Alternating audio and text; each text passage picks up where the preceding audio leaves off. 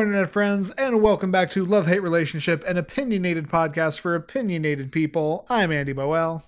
And I'm Alex Ruiz, and under normal circumstances, we would be here to brighten your day, anger your soul, and tell you how to live your lives in that order. But for several reasons, these are not normal circumstances. Um, you might think I'm talking about the Quar, but uh, in actuality, this is just an episode that ends in a five. And because it's an episode that ends in a five, we have decided that we are going to do a special triple episode, uh, triple segment, triple hate this time. And is that the only thing that's different about the world, Andy? Is is that it? That that that this episode ends in a five, and we decided that arbitrarily? I mean, because it's our podcast and we make the rules. yes, that is true. We we are still living in the quar. There is still no end in sight. We are uh, we're going to work and and home and back to work with with nothing in between. Um other than that, nothing's different. But you know, we we we decided we were going to talk about this specific topic, and a couple days later, Bernie Sanders officially dropped out. And I'm just gonna go ahead and call it. We're three for three on jinxing shit. uh, to be fair, to be fair, he has not dropped out, he has simply ended active campaigning, which effectively means he dropped out, but his name is still on a bunch of ballots that aren't to mean shit. Because American politics, y'all. Something very hateable right now, for sure. Uh, you know, we were having this lovely little pre-talk. We were we were talking about comic books and and and traveling and and th- that was nice. Um, I was gonna say, what was nice about it, Andy? I told you that I do most of my comic book reading while traveling because I can put them on a tablet, and I'm not traveling right now. No, but it was nice to think about the concept of traveling. Oh sure. oh man, I don't know how. Just quickly, we want to dive into eviscerating like where modern American politics are, if we want to just just ease people in gently like it's a hot tub. God, I miss hot tubs. Like my community pool was one of the first things to get closed down um, when all this started, and that feels like three goddamn months ago, and it was probably closer to like 30, 40 days ago. For reference, um, okay, so we're recording this on April the 9th uh, and it's coming out I think at the beginning of May. So this this joke, not a joke, this observation, but this funny, depressing observation is still relevant. I was listening to a podcast today, and they mentioned um, Andy. Do you remember the government shutdown, the longest government shutdown in history that happened? Last year. I was about to say, is this like the most recent one? Yeah. Yes. Do you remember that that was last year? That was 2019, Andrew. You could sit you don't even have to talk about that. You could sit here and be like, "Hey, you remember Christmas?" Christmas was last year. Christmas wasn't 5 years ago. Christmas was not even 5 months ago. I'm just everything's moving so slow. Everything and there's a new event happening every day. I have a rule now and i think I, m- I might have mentioned this on on a previous episode. I'm now like only listening to the news on weekdays uh, and on the weekends i'm like nope i am listening to nothing but music. I've come up with my next love topic based entirely off of my quar listening. Um, you'll you got y'all will learn about that in a couple of weeks but like i I used to thrive on data, Andrew. I used to be really happy about the fact that I could recall entire rocket power scripts and the years of certain, like, really important constitutional documents and treaties. And now I just wish I could be shiny and dumb. oh man, you're gonna give me a whole hundred dollars for all of my songs? Uh, and, like, uh, I can't be. But I have this podcast where I can vent and yell about things, and that's something.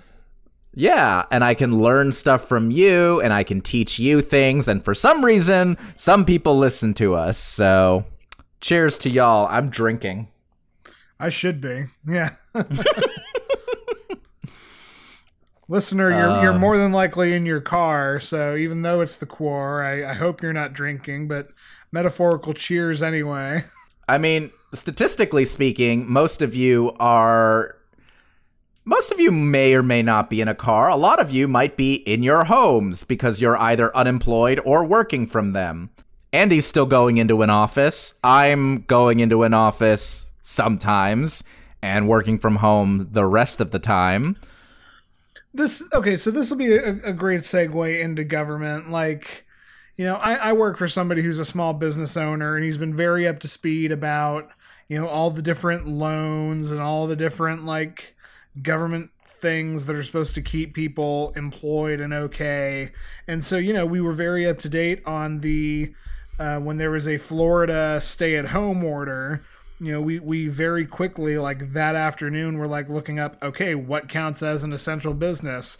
Are we legally uh, allowed slash supposed to keep the doors open or are we supposed to keep them shut? And you know turned out that media in in all of its vagueness is considered an essential service which on the one hand I, I understand you know you, you need to have the news you need to have the radio stations. Those are both listed separately. It was specifically radio news and other media entities. And i've had at least more than one day where i've stolen a paycheck and watched netflix the whole time. So i just find it at least a little comical um, what is and is not considered essential right now. Sure. I mean, and I'll be completely honest with you. I'm working in the nonprofit governmental sector. I'm considered essential for, um, eh, like, I'm not essential like a grocery store worker is essential, but I'm essential like the way certain governmental programs are essential. Although my job is a little questionable about that. Really, the reason I'm essential to my job is because I'm the designated millennial and I'm teaching a bunch of boomers how to use Dropbox on a day and reteaching them the next day. Uh, but but like I hear that question about media and I go, okay, why is it that like if they're separating out news, why is it that my friends in the publishing industry have had to close down? Why do I have friends who work uh, production out in LA and they're shut down even though there's a media exception? Yeah. Like, there's an argument to be had. And I'm I, and I don't tend to argue for more legalistic explanations of shit, but like my sta- my state stay at home order just got extended indefinitely, and I read the statement, like I read the governmental statement on it, and it said that it was enforcing it by encourage by having the police basically like encourage voluntary uh compliance. Like, what the fuck does that mean? Are you going to are you going to fine people for being outside or aren't you? Like, just be explicit about that, please. Yeah. Meanwhile, um, at time of recording, it has been less than a week since the governor of Georgia learned that this disease was communicable via like microbe liquids. Like I don't remember the guy's name, but I've got people. Brian Kemp. Okay, so Brian Kemp. so I've got plenty of people in Georgia who who made it clear to me. Uh, Brian Kemp, Governor Brian Kemp, didn't know how fucking coronavirus worked until the beginning of April. Alex, uh, we I think it's time today to talk about what we hate about the Okay. government. I mean, it's But it's- specifically. Okay, so okay, so y'all read the title. Um, and if we feel we seem a little punchy, sorry, we've barely left our homes except to go to work, which is stupid right now for both of us. If if the title is slightly confusing, um, part of that I blame myself for because Andy was like, "Hey, should we talk about the entirety of American politics as a triple hate?" and I said, "No.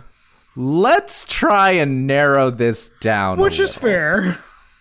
Which, like, yeah, because if we're going to talk about the totality of American politics, we're not going to scratch a surface in an hour. And who knows, we might be here 10 episodes from now doing this again on redlining or on some other bullshit. I'm sure gerrymandering. Who the fuck knows? We'll find our ways. But, like, I felt like this, like, this idea here, talking about the two party system in the United States of America, is a really, really solid starting point for an ongoing conversation about how fucked the American political system is. So, party? Party. Are we. Are, uh, Andrew WK, we need you right now. So, Andy, you based based on nothing more than the fact that you sent the first email of notes on this. Um, do you want to get us started on here, or would you like me to? Yeah, I'll go, I'll go ahead and get us started. I mean, you know, we had discussed exactly how off the cuff we were going to go, and, and we leaned pretty clearly. But I mean, I've been accused of thinking that things are commonplace knowledge when they've needed to be explained before. So, you know, specifically, we're talking about the the phenomena in American government where every election it is either Republican or Democrat because I mean technically we don't live in a in a in a strictly two party system. You know, there's there's there's the Green Party and you know there's always these little tiny itty itty bitty only mentioned because they're the third person running um, tertiary political campaigns, but by and large, it has just become like the way we do it, and it's been this way for a long, long, long time, where the only two parties that matter are Republican, Democrat. You know, you're either red, you're blue, or you don't think of such things and you don't vote when the time comes. And we're going to talk this episode about why we feel by and large that is a bad thing, but or, or, or, not that it in and of itself is a bad thing, but the real life negative effects that have seeped into our government because of this dependent on the two party system. Yeah. And I mean that tell me if this is a good example or not, Andy. Um, you mentioned that we technically don't have a two party system, at least maybe not on paper. We also technically don't have segregation Yeah. because segregation has been outlawed at every level of government. And yet, look at a racial uh, distribution map of the city of Chicago and tell me we don't have segregation again, please. Absolutely. And you know, just just tie it back into you know the new normal of corona quarantine i can recall within the past week seeing dozens of twitter posts showing that you know the the more prominently minority districts of i believe it was wisconsin specifically had huge voter shutdown measures in place where it was like they went from like 21 polling places to two in the entire county or something like that. And you know it just so happened that that was one of the most predominantly african american parts of the state. You know the parts that probably are voting blue. Yeah.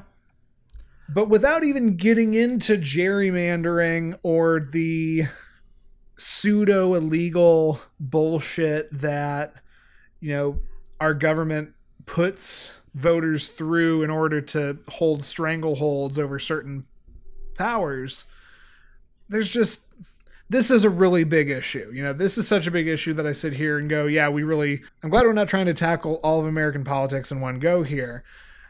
Because this is like, I, I'm here to talk today about how, you know, voter apathy has become such a thing. And this same old, same old, oh, the okay lesser of two evils. Well you know what? I'm not going to do the lesser of two evils. I'm going it like I, I in a roundabout way i think the two party system is why voter turnout has plummeted in such a way. It's it's part of it. Um I could see that.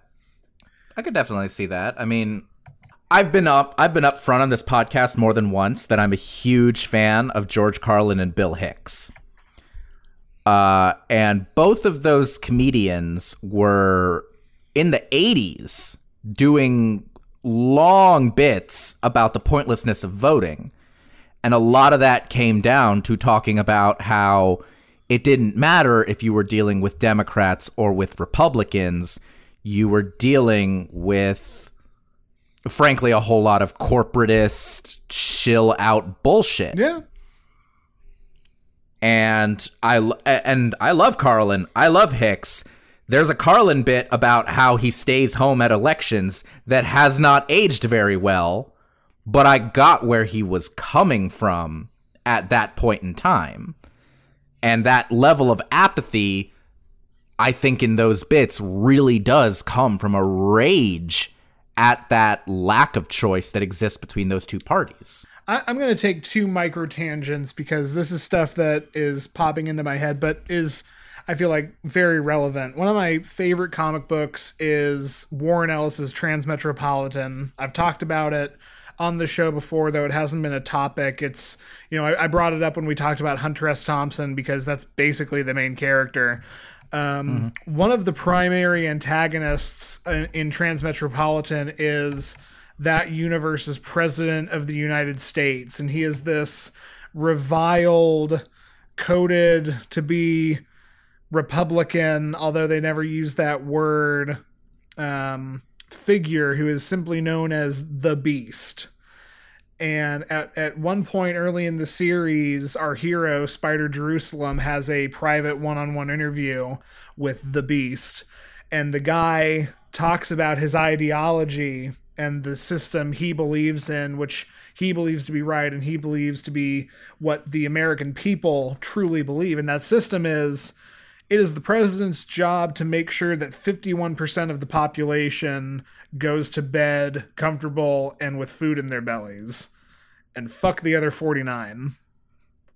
All that matters is a majority um acceptance even if they're not necessarily happy about it.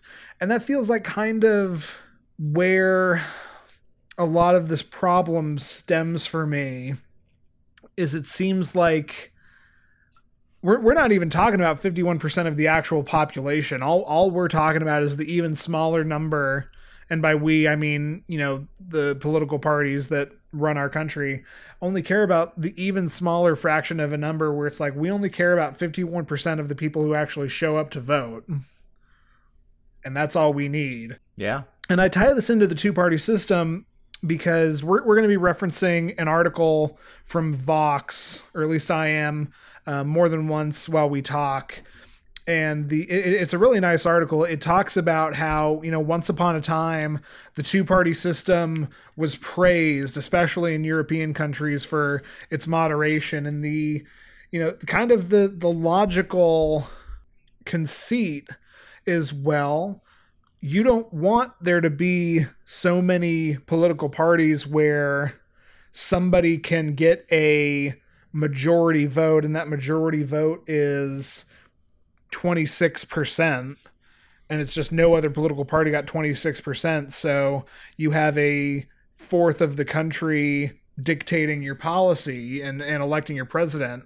You don't want that it has to be the actual majority. It has to be the actual 51% of the population. Thereby, there can only be two sides. We can only split this pie in half. And somebody, you know, gets that extra sliver of a majority. And I mean, I think without getting too technical into it, though we will get technical into it, that's what started the whole thing. That's what this became as is just well, we don't want to be like a parliament where some uh, you know somebody can have a 33% ruling vote and then dictate policy for an entire country. That's not fair. And yet we've blown away from that so much where now it just is the no, we only care about that 51% of the people who actually show up and we're going to make sure we do this this and this to get there.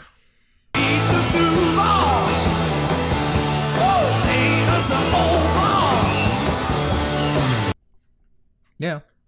I mean, I'm sorry. I don't want to interrupt you. No, you're good. I- okay.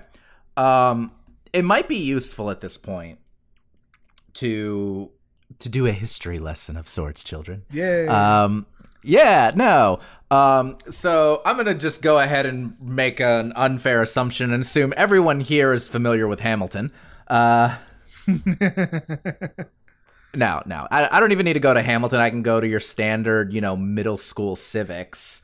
Uh, not that civics is well taught in this country, but um, historically speaking, there's a clear divide that is al- the- the two party system has always existed in this country, like from its founding. Um, a lot of people like to throw out how George Washington, the first president, was elected without being part of any party, and how he, you know, did not really declare himself to be a member of any party. And he said that, you know, a lot is made of that. A lot of it is crap. At the end of the day, like, uh, at at the end of the day, George Washington filled his cabinet with Federalists, and and and that's the end of that story. Like, it doesn't matter what he said; his actions will speak louder. Um, at the founding of this country, we had two parties whose principal philosophies are the same as what is typically argued are the principal philosophies of Democrats versus Republicans. You've got the federal government people, the people who think that the nation, like fed, like that that the nation's power should rest at the federal level, and you've got the states' rights people. And there's a whole nother argument to be made about the question of the states' right argument. I'm not going to get into that, but at the founding, it was the Federalists versus the Democratic Republicans. That was where you had your Alexander Hamiltons and your John Adamses, who were federally minded uh, and believed that important decisions should be made at the federal level. And then you had Democratic Republicans like Thomas Jefferson and James Madison, who thought that the nation should function more as a confederation of individual nation states and federal power should be super restricted. Thomas Jefferson famously said that the federal government should basically handle the census, the post office, they should mint money, and sometimes handle the military. And that was it. Like, Madison literally wrote in the Bill of Rights that any power not explicitly given to the federal government should be reserved to the states. And from there, it has basically continued in that vein. When the Federalists died, the Democratic Republicans split.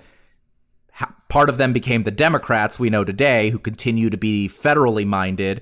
Part of them became the Whigs, who, like, honestly were kind of states' rights ish. They, they were really disorganized all the way through. I'm not going to get into the history of the Whig Party on this podcast. um, you can Wikipedia that shit.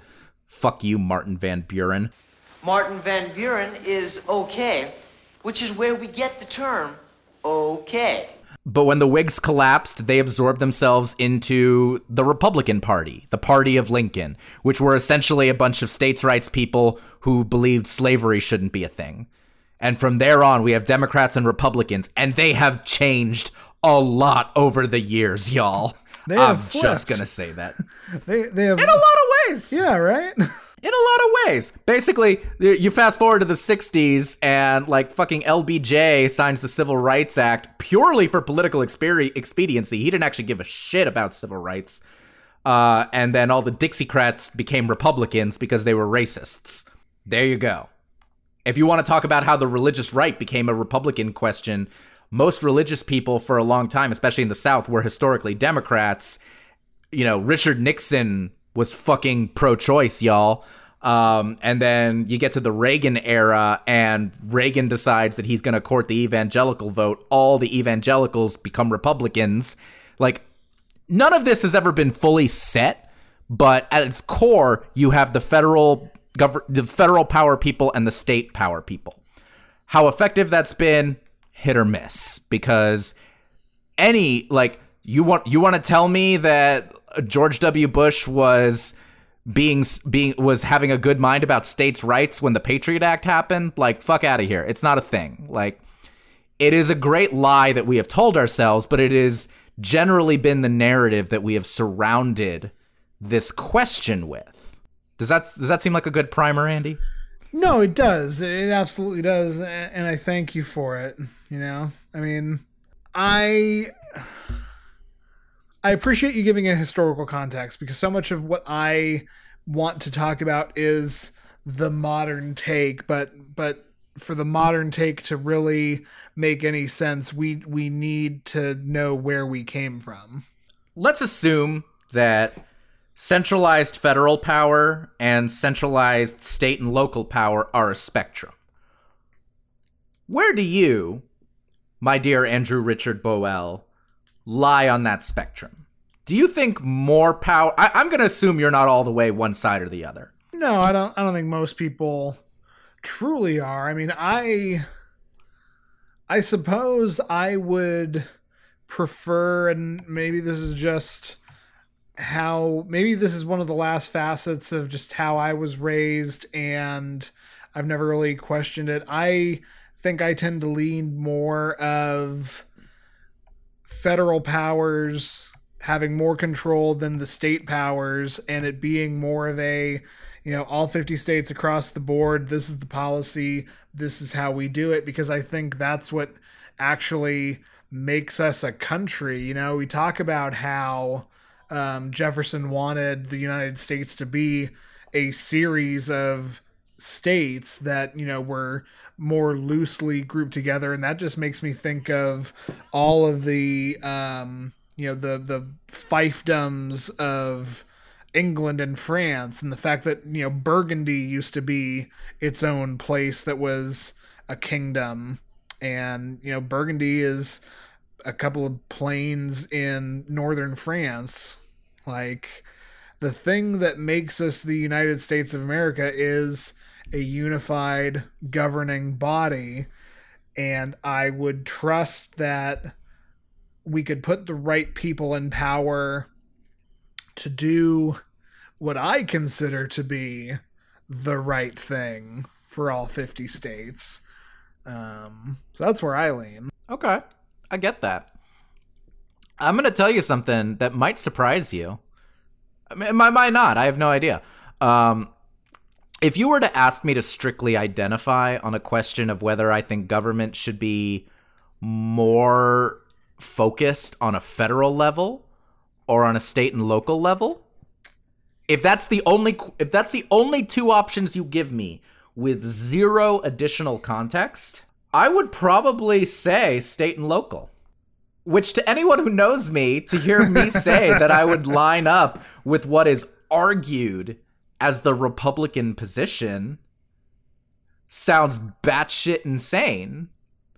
But that I think is really illustrative of the problem here. If I identify with any political philosophy, I would probably identify, roughly speaking, as like an anarcho socialist. Sure, that sounds right. yeah. And what what would an anarcho socialist say? An anarcho socialist would basically say, okay, I believe that uh, power should always be decentralized as much as possible. Um, to wit, you're you brought up the question of the 51% governing situation uh, that's outlined in that article that we're gonna that we're gonna link to in the show notes. It's called uh, "Why America's Two Party System is on a Collision Course with Our Car- Constitutional Democracy." Really great article that you found. But um, the question being, like, okay, twenty five percent of the populace electing a federal government that then that then controls the totality of the country. The anarchist or the anarcho-socialist response to that would be, why does that centralized federal power have so much authority? Dismantle the authority Yeah. because it's anti-authoritarian at the end of the day. So the attitude I would have would be, okay, things should be organized at a state and local level. We should be allocating resources for that for that level. Uh, communities should be what are our guiding principles in terms of organizing society, and communities. I would argue it should be organized at as small a level as your neighborhood fucking never mind, you know, city, state, county, all that shit. It should be as as simple as like your actual fucking neighborhood. And then any centralized federal power, any any guiding principle along that line needs to justify itself constantly. It's not that anarchists are anti any kind of government. That's a misnomer. They're anti any kind of unjustified authoritarianism. So I'm cool with the federal government maintaining the interstate system that we all use. I'm okay with that because that shouldn't be handled at a local level. Because local municipalities don't have the resources or necessarily the populations or funds to maintain that. That should be federal. That's justified. The federal government means testing welfare. That's another question. Sure, and and you're saying a lot of things that I jive with. I get into this thought loop in my head because on like a personal level, I'm more unhappy with how our two-party system actually is then I'm unhappy with the fact that we have a two-party system. Um, in in that Vox article, my my favorite part um, that I, I want to specifically talk about. There's a section uh, subtitled The Problem with Quote Unquote Moderate Parties. And so back in the 1950s, there was a political science report that I'm going to read a quote from. And it, was basically saying, hey, here's how we see shit's going to go bad.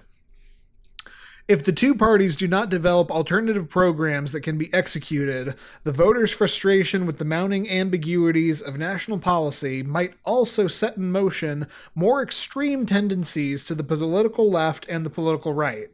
This again would represent a condition to which neither our political institutions nor our civic habits are adapted. Once a deep political cleavage develops between opposing groups, each group naturally works to keep it deep such groups may gravitate beyond the confines of the political of the American system of government and its democratic institutions. Assuming a survival of the two-party system in form though not in spirit, even if one of the diametrically opposite parties comes to flirt with unconstitutional means and ends, the consequences would be serious for then the Constitution minded electorate would be virtually reduced to a one party system with no practical alternative to holding to a safe party at all costs. We should mention this article came out two years ago, y'all. And what I just read came out 70 goddamn years ago. 70 years ago, they were saying, hey, yeah, uh, one of these two systems is going to just start fucking cheating and, and, you know, doing a by all means necessary and leaning into the extremism of its side of the political spectrum. And one of them, like the other, probably isn't. And that's going to really cause some issues. Holy Sure. shit. Sure. So let's talk about the elephant and the donkey in the room. I like that. Thank you. Thank you. I've been working on it all night. Um, so let's take as read that the Republic, the current day Republican Party underneath Donald Trump has in I'm trying to be as generous as I can with this because I really don't want to. I- want to. I want to come off more fair than partisan. But let's say the Republican Party under Donald Trump has strayed from a fair number of assertions it made about itself going back the last, let's say, five decades. Fair? Absolutely fair. Okay. So I would view that as an authoritarian bent. I would view that as a highly corrupt bent.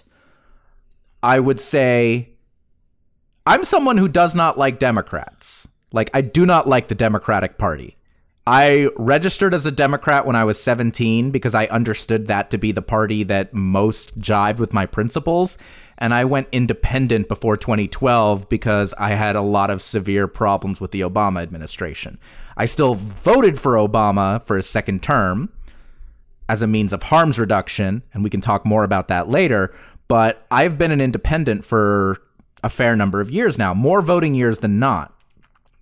The thing is, there are people now who have been lifelong Republicans who cling to the principles of that party over the people in that party and are now faced with the question of do I vote for Donald Trump and his administration and his acolytes who represent something far and away against any of the principles that I personally hold dear or do I vote for the Democrats that I have fought against forever? Um, Andy, I try not to be this guy too often on the podcast, but I'm trying to picture that fight for an evangelical Christian.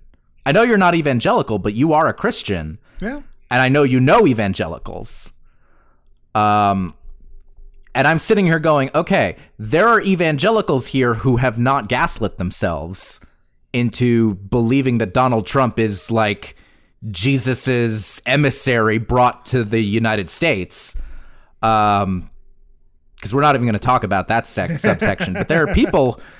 But honestly, there are people who truly believe in you know word and like philosophy of Jesus, issues with the rich, um, leaning against the kind of sin and corruption and evil that this administration represents.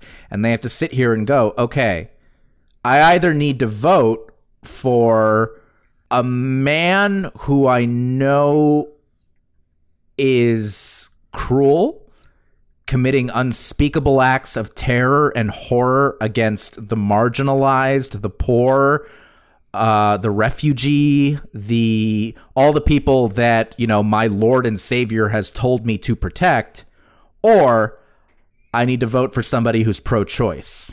It's because God is powerful, but also insecure.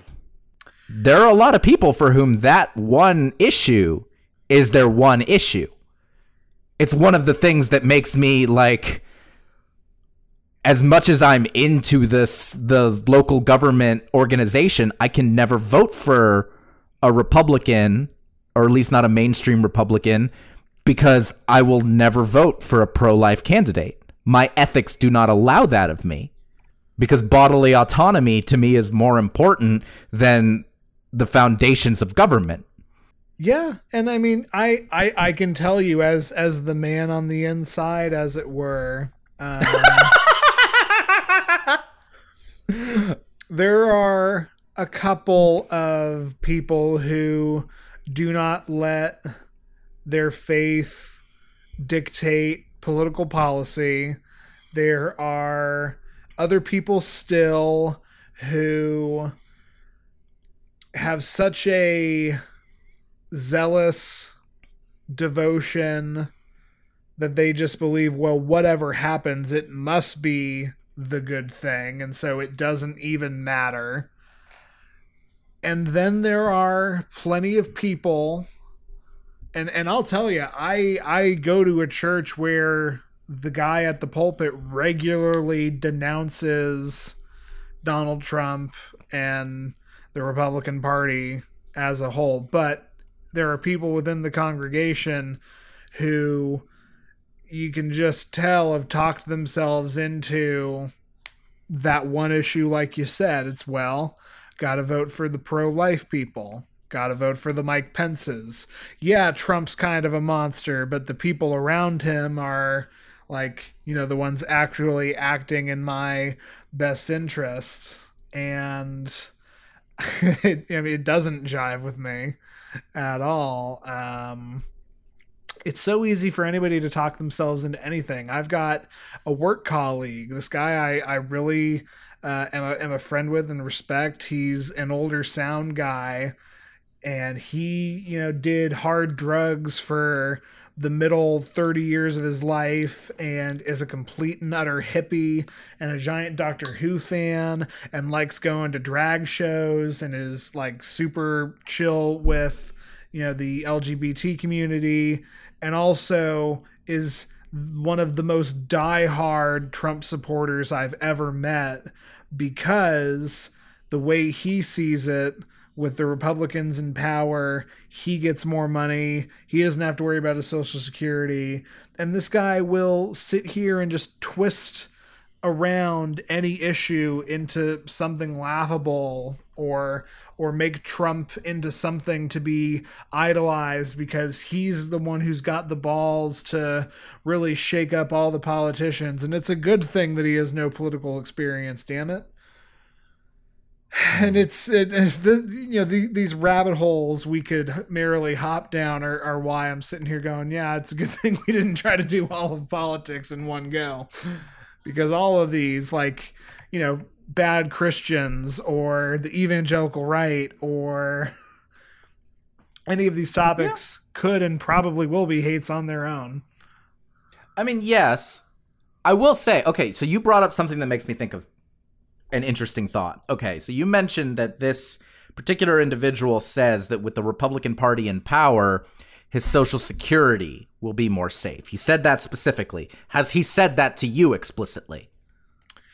Um, I'm trying to remember if it was said specifically to me or if it was said in passing.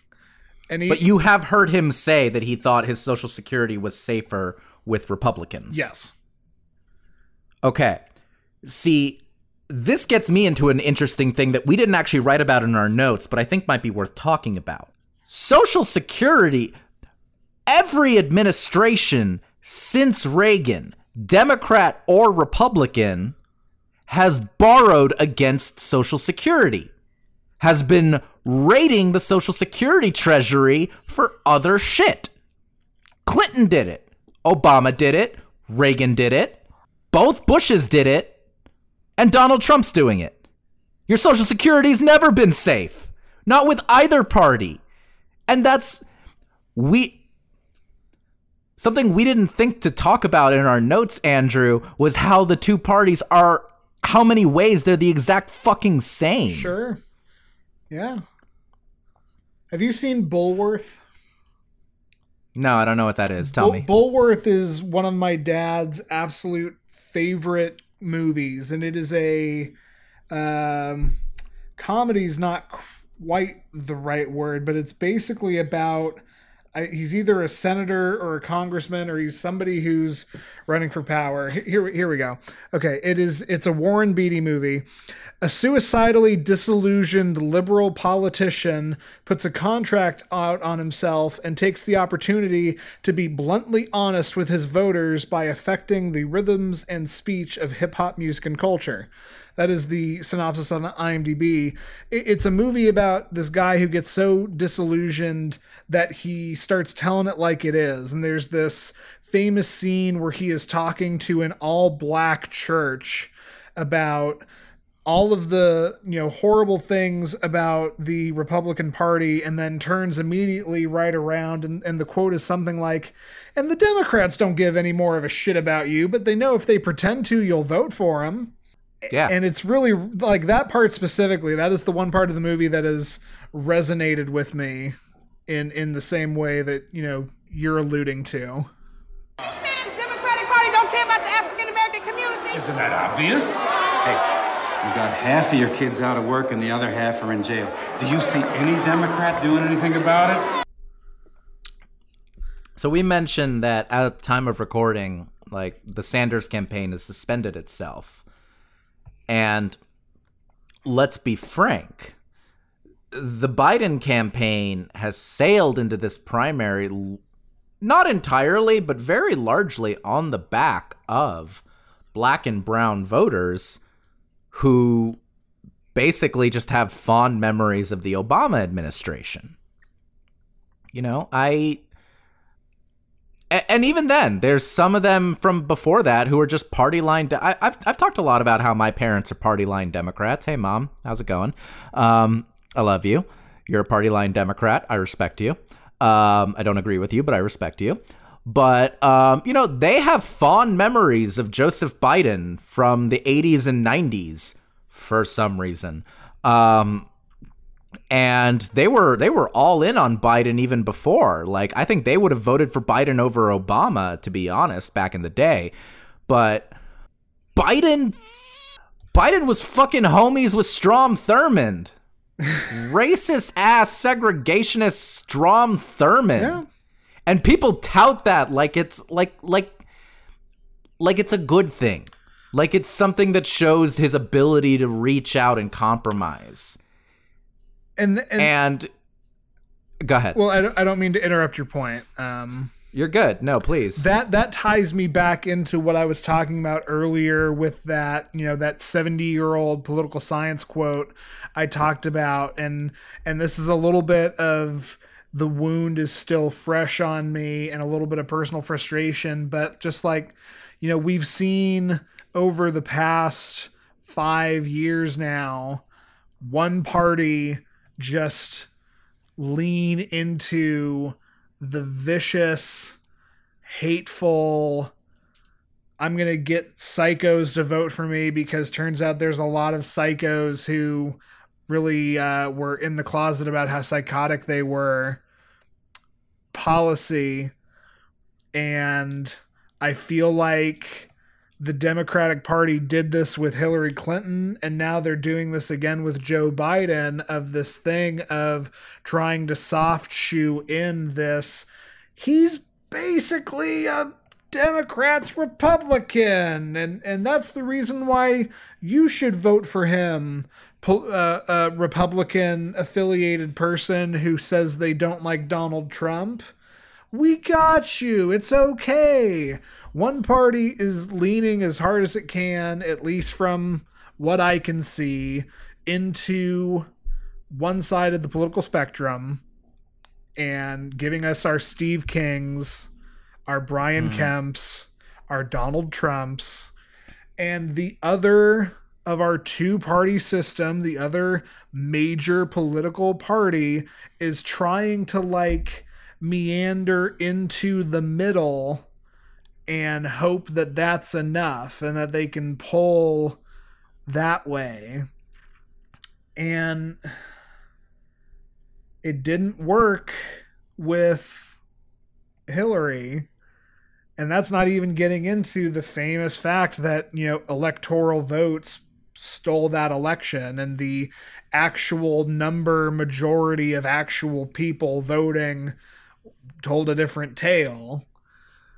It didn't work for Hillary. And I have very little optimistic hope that it's going to work for Joe Biden.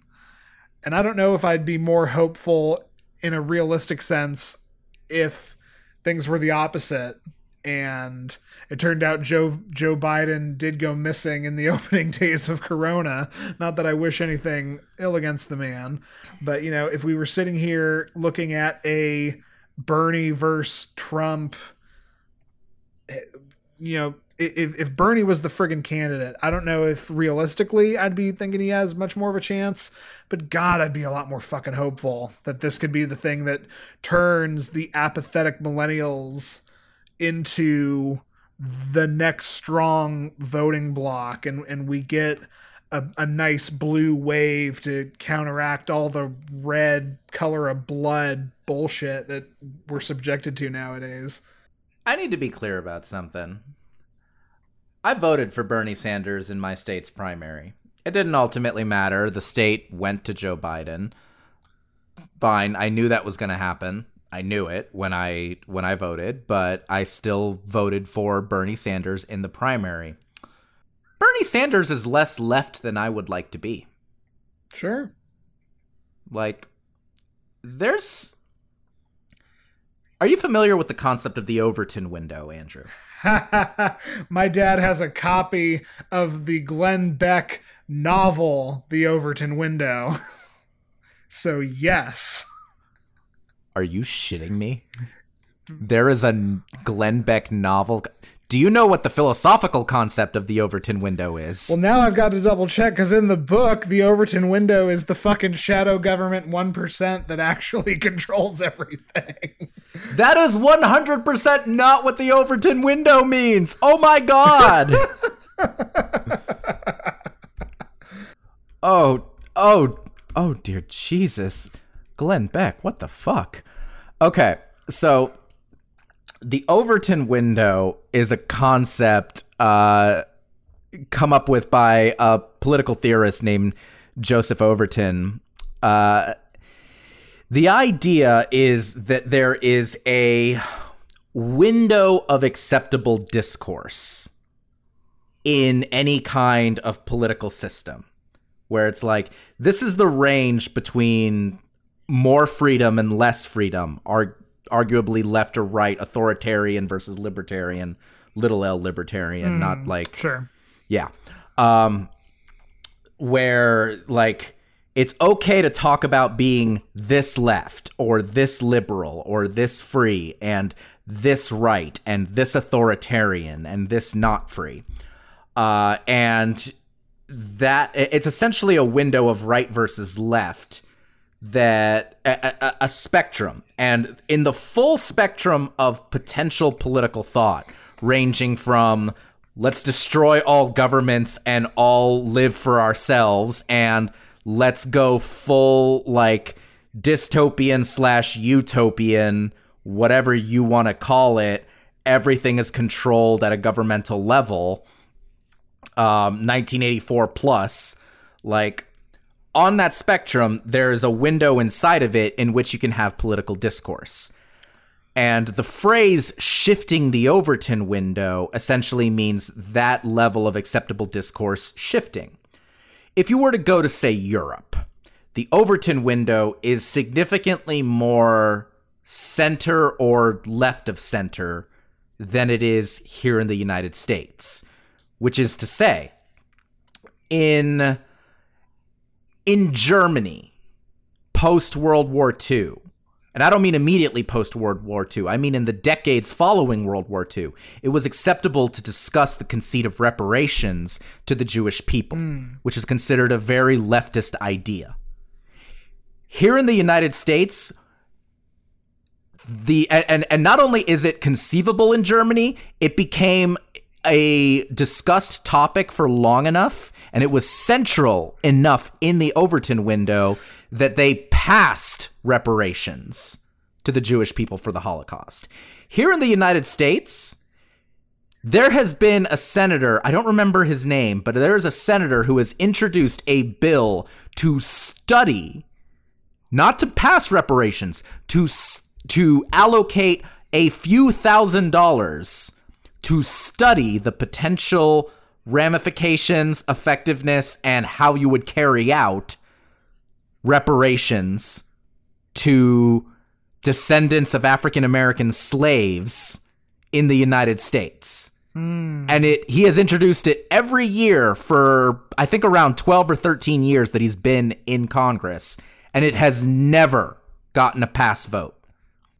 So for the for for for an idea there in Germany, not only the idea of reparations were so center inside of the Overton window that they were even able to discuss it on the floor of Parliament, write a bill, sign a bill, do the whole shebang. And here we can't even get a bill properly voted on and passed to allocate a few thousand dollars to study how you might do this.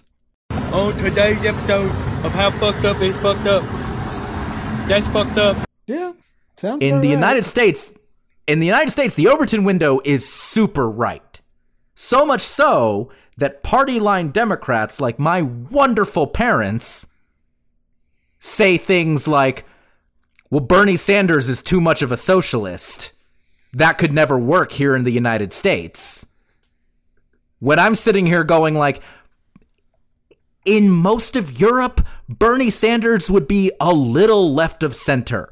A little bit left of center. But we don't have a conceit for that here No. because of where the Overton window is. Just b- before we get out of this, uh, uh, it, it is an entirely separate topic, and, and it's one that you know for for us who grew up in Florida is a lot more prescient to discuss. How uh, I I know a lot of people who came from Cuba or you know various other Latin American countries who Sure. hate Sanders and call him a socialist because they remember Castro. And I, I think that is a topic for another time. Just just because I need to inject a, a little bit of joy into this, I, I would like to read you the Goodreads synopsis of Glenn Beck's The Overton Window. Oh my god, please. There is a powerful technique called the Overton window that can shape our lives, our laws, and our future. It works by manipulating public perception so that ideas previously thought of as radical begin to seem acceptable over time. Move the window, and you change the debate. Change the debate, and you change the country. I haven't thought about this book for years, but I remember my dad telling me about it because this was at the height of like his Glenn Beck fascination, and he he was trying to get me to read this like it'd be the next fucking Atlas Shrugged or something. Um, and I I I had finally like I was well into breaking away from my Republican parents and forming my own political ideologies at the time. But all of that to say, you're you're you're so incredibly right that back in the Obama era, uh, you know, a, a right wing TV nut job wrote a book about this concept as a, a way to, you know, say without saying that we were getting too radical as a democratic country. I'm just. You don't have to travel that far, Andrew. Like. I- I'm sorry. Germany is not a liberal bastion. England is not a liberal bastion. They still use the N word there. A lot. Yeah, I mean, I don't know. It's so I I'm I'm recalling the previews for American Horror Story Cult and a character screaming and weeping in tears the night Trump won. And I mean, uh, I'm a lot closer to tears now than I was when I first saw that. Um, but like where I'm going with all of this is it's it's hard to not just sound like we're bemoaning where things are right now. If we were in year three of the second Clinton administration, I don't know if we'd still be talking about the two party system. I, I think we probably would. Maybe it, I was gonna say I I would definitely you, yeah, yeah, be you doing definitely would be my man. Um, and we would probably still be quarantined, although you know we would have had the fucking guy whose job it is to manage mass pandemics in the government still have a job. Um, this isn't one we're gonna find an answer to, and, and I'm not trying to wrap us up. We're still we still got plenty of time, but just like I keep I, I said it before in this episode. I keep running through like this logic loop in my head where I'm sitting here being like, you know what I wish? I wish that even though Sanders is most likely not going to be the Democratic candidate, I wish that he could still run for president. I wish that there wasn't this unspoken rule. And and maybe it's not an unspoken rule. Maybe it's people pointing out that well technically Joe Biden beat him.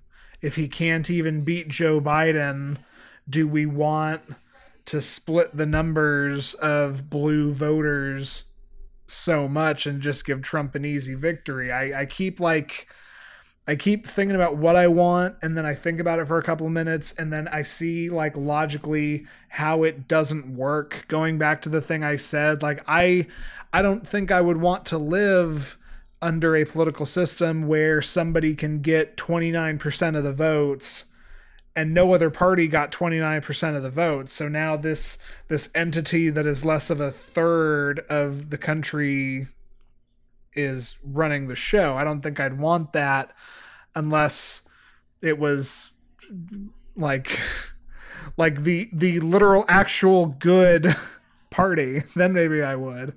Um That's the thing. What is the good party? yeah.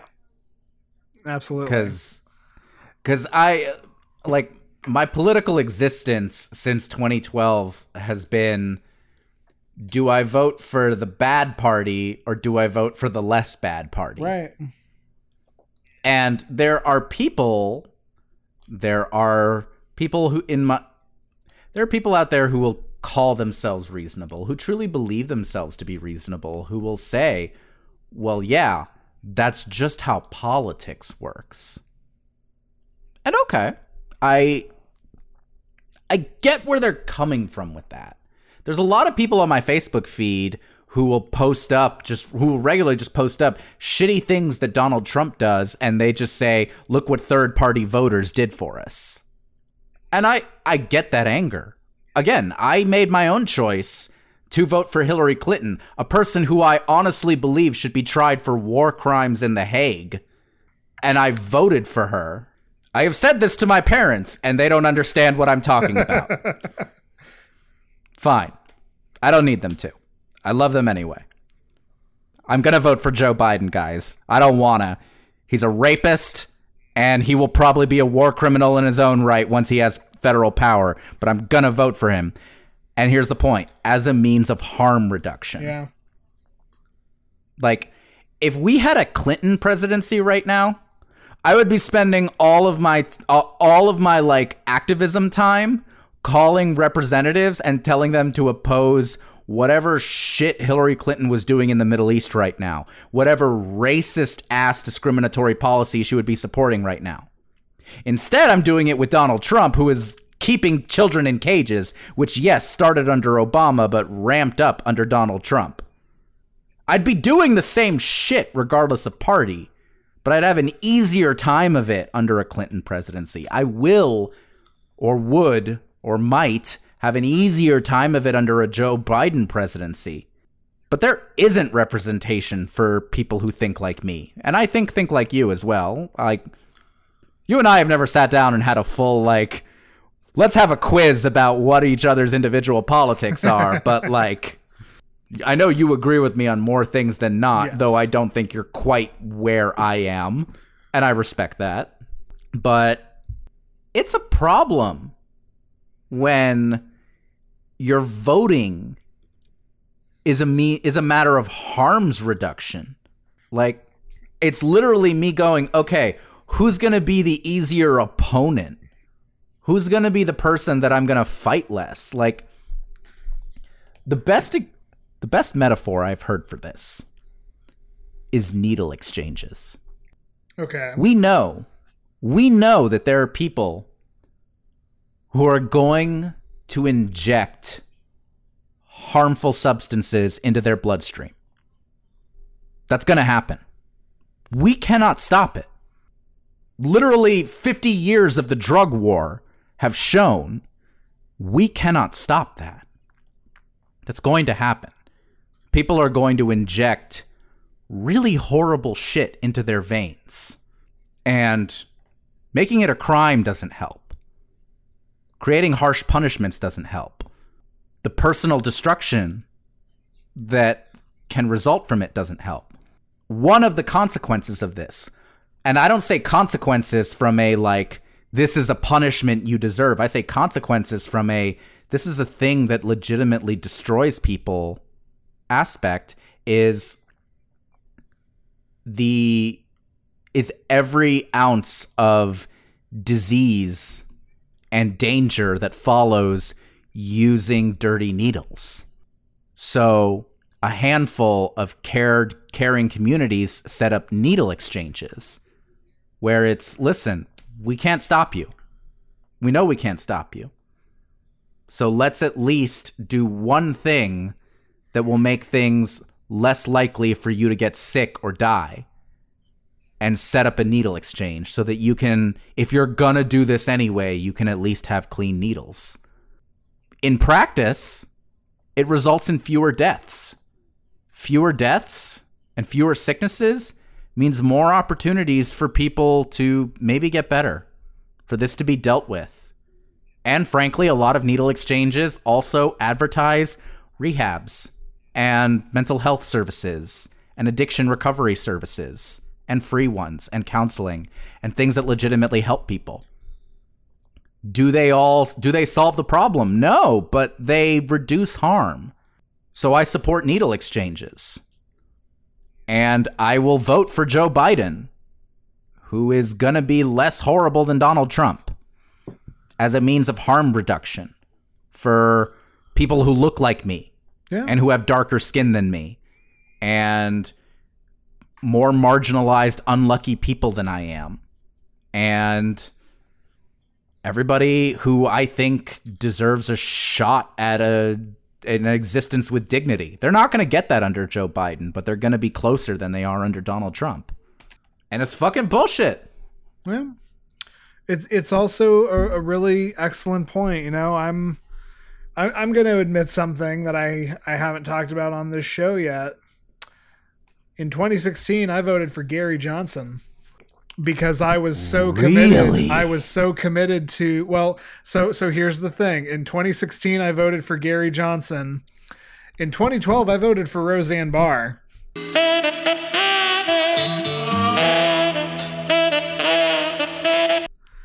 Because I have been so committed to the I don't like either. I'm going to pick this one kind of mentality.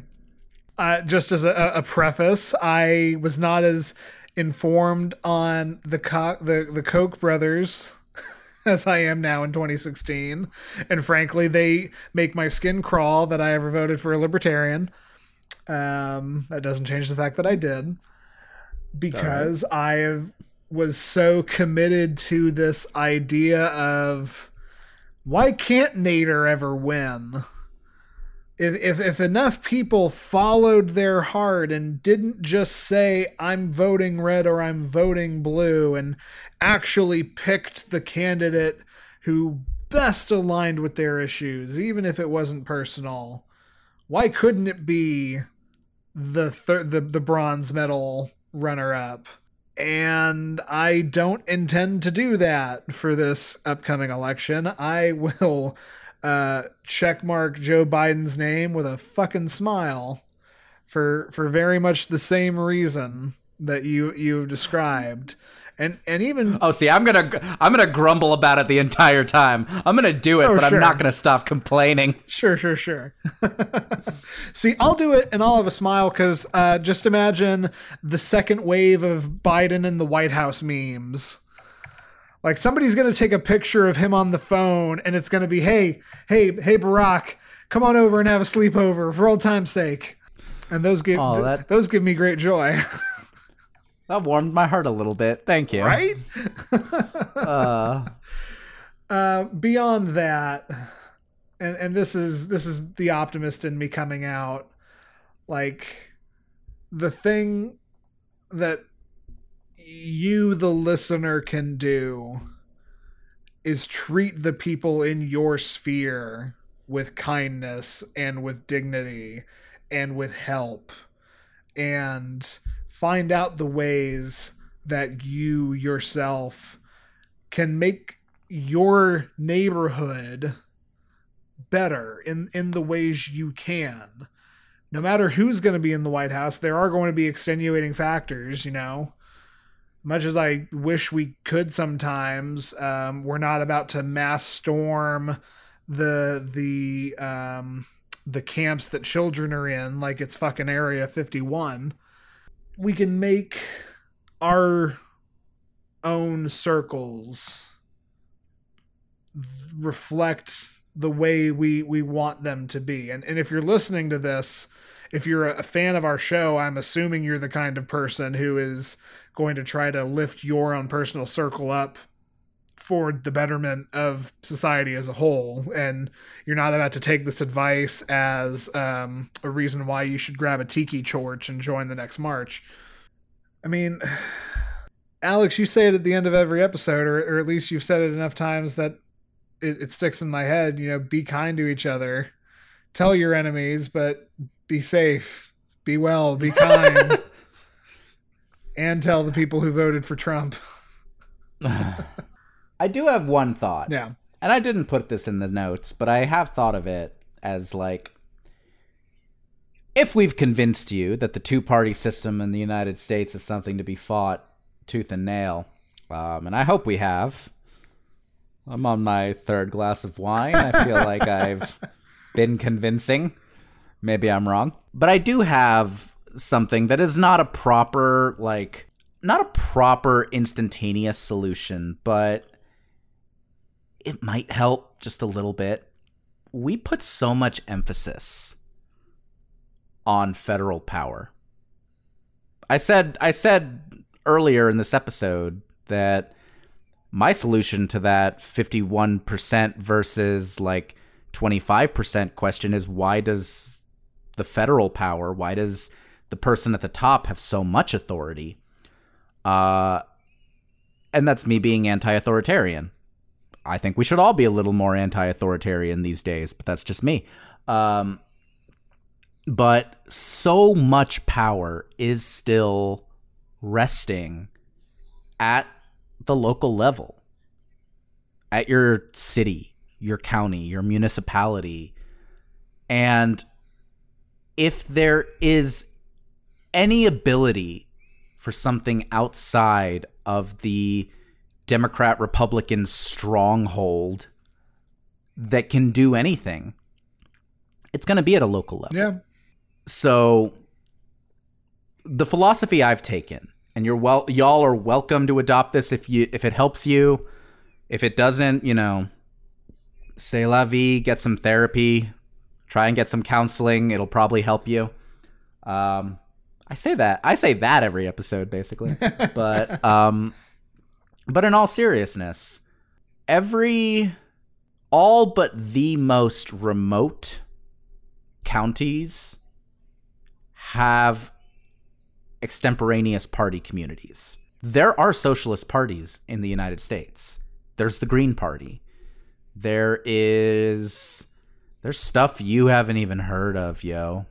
Like legitimately. Look them up. Try and help them out. Try and spend some time in those political communities. Encourage those candidates. Get them elected to school board, alderperson, city council, low level governmental jobs that frankly will have a bigger impact on your day to day life than the president often will. And it might not happen in your lifetime. It might not. It almost certainly won't, because historically speaking, you know, we've had two parties in this country since its founding, and the two parties we have right now, we've had for 170 years closing in. Um, maybe more. I think more actually. Now that I think of it, uh, you might not see the end of a two-party system in your lifetime, but you can support people who are a little more closely aligned to you at a local level, and that's how this shit builds momentum.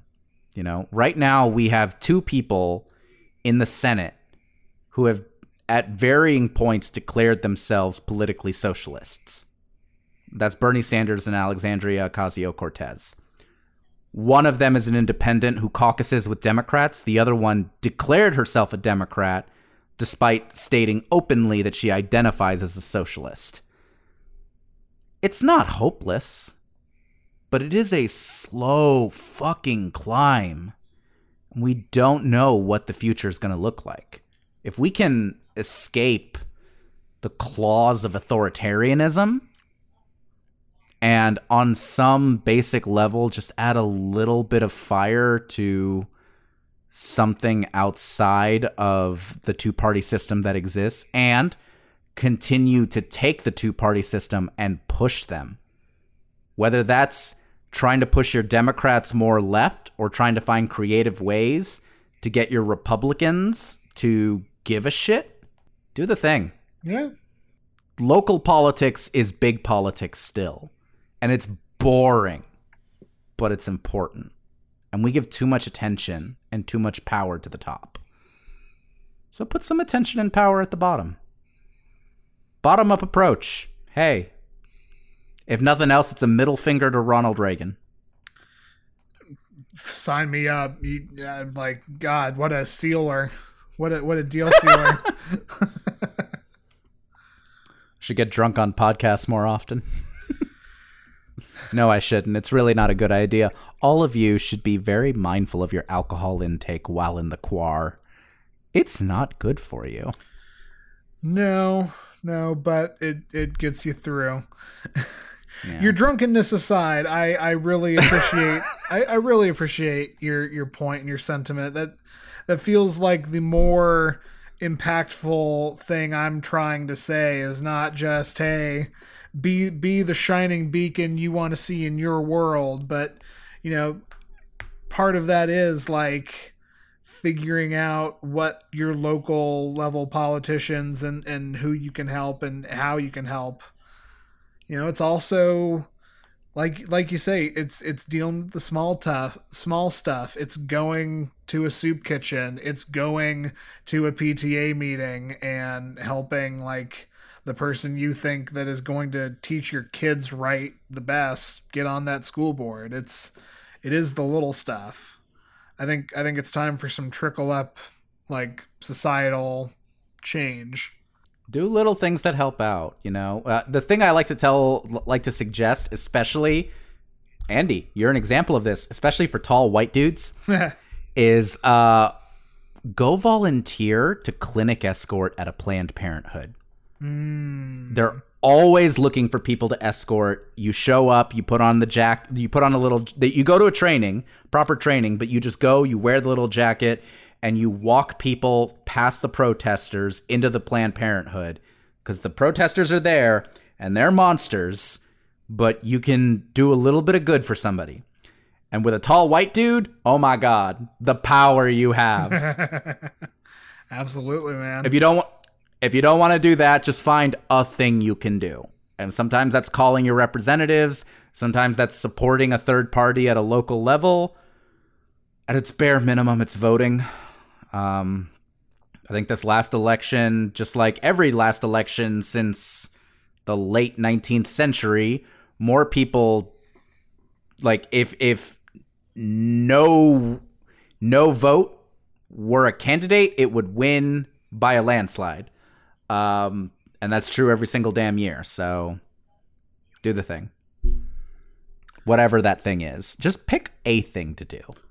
Absolutely. Um, and you know, maybe that thing is writing into your uh, a beloved podcast of yours and asking them your relationship questions. I I couldn't stop myself. That was the lowest hanging fruit and it's so juicy and delicious that that That was so smooth. I love you. I'm not even mad about it. uh yeah so no question this time but most episodes of love hate relationship when we don't spend the entirety uh you know railing against the things that we hate or love uh, we take your relationship questions and you can send those into love hate relationship podcast at gmail.com where we promise we'll read them Absolutely. You can subscribe to us on Apple Podcasts, Google Podcasts, Stitcher, Spotify, YouTube, or even TuneIn Radio.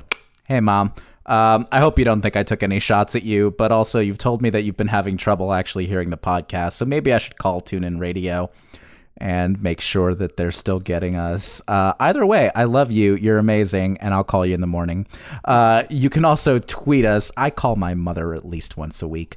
You can also tweet us at LHR Pod. That's L H R P O D with your questions, and follow us there to keep up with new episodes. That's right. Um, I mentioned the movie Bulworth this episode, and I don't know if it's considered a cult movie, but if it is, you might hear me talk about it on my other show, Cult Fiction, that I do with the incomparable Stephanie Johnson. Uh, and you can find that all the same places. We talk about cult movies, and it's a fun time. You can also find Yeah. me, Andy Boel, at uh, on Twitter at JovoCop2113.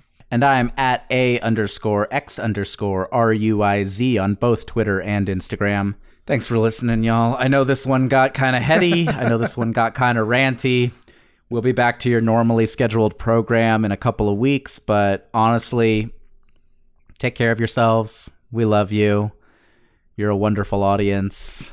And please, as always, tell your enemies.